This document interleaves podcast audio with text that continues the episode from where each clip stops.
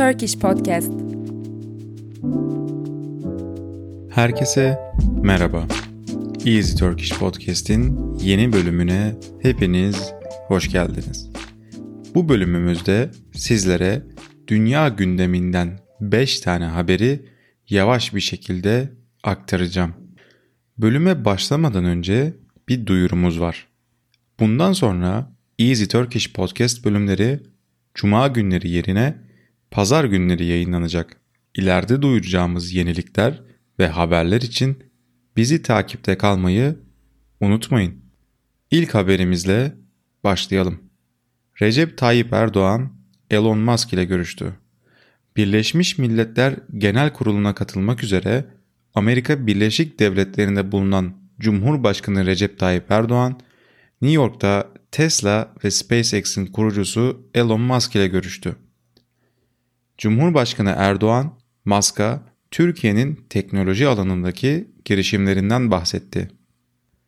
TOG'un Türkiye'de yollara çıkmasıyla birlikte Tesla'nın da Türkiye pazarına girdiğini hatırlatan Cumhurbaşkanı Erdoğan, Tesla'nın 7. fabrikasını Türkiye'de kurması için çağrı yaptı. Cumhurbaşkanı Erdoğan, Türkiye'nin uzay programı kapsamında atılacak adımlarda SpaceX ile işbirliği imkanlarının doğabileceğini ifade etti. Cumhuriyet tarihinin ilk kilisesi açıldı. Cumhuriyet tarihinin ilk kilisesi Yeşilköy'deki Mor Efrem Süryani Kadim Ortodoks Kilisesi Cumhurbaşkanı Recep Tayyip Erdoğan'ın katılımıyla açıldı. Yeşilköy'deki kilisenin açılış töreninde konuşan İstanbul Süryani Kadim Vakfı Başkanı Said Susin, tarihi bir gün yaşadıklarını, Cumhuriyet'in 100. yılında ülkeye İstanbul'a yakışan bir kilise yapma çalışmalarının sonuna geldiklerini belirtti. Amerika kıtasına 21 bin yıl önce geçilmiş.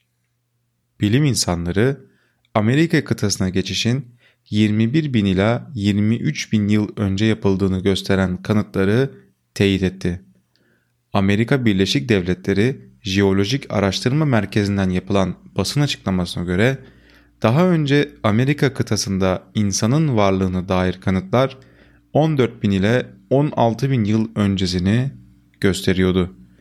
2009'da Amerika Birleşik Devletleri'nin New Mexico eyaletinde keşfedilen fosilleşmiş ayak izlerindeki tohumlara yönelik radyokarbon yaş tespiti 21 bin ile 23 bin yıl önce kıtada insanların bulunduğunu ortaya koydu.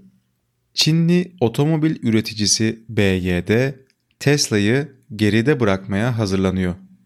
Geçen hafta Türkiye pazarına giriş yapan Çinli elektrik otomobil üreticisi BYD, dünyanın en çok elektrikli otomobil satan ikinci şirketi oldu. Wall Street Journal gazetesinin haberine göre BYD bu yılın 3. çeyreğinde 431.603 adet elektrikli araç sattı. Tesla aynı dönemde 435.059 araç satışı gerçekleştirdi. Ancak yıl sonuna kadar Tesla 1.32 milyon araç satmayı hedeflerken BYD'nin 1.8 milyon araç satarak Elon Musk'ın şirketini geçmesi bekleniyor. Dünyanın en güçlü pasaportu artık Singapur'un. Dünyanın en güçlü pasaportu sıralamasında zirvedeki Japonya 5 yılın ardından ilk kez geriye düştü.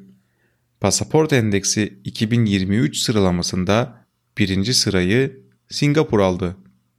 Singapurlular dünya çapındaki 227 seyahat noktasından 192'sine vizesiz erişim hakkına sahip. Japonya'nın 3. sıraya düşmesiyle birlikte 3 Avrupa ülkesi 2. sıraya yerleşti.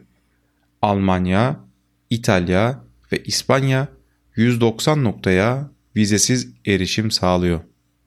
Bir bölümün daha sonuna geldik. Bizi dinlediğiniz için çok teşekkür ederiz. Bir sonraki Easy Turkish Podcast bölümünde görüşmek üzere. Hoşçakalın.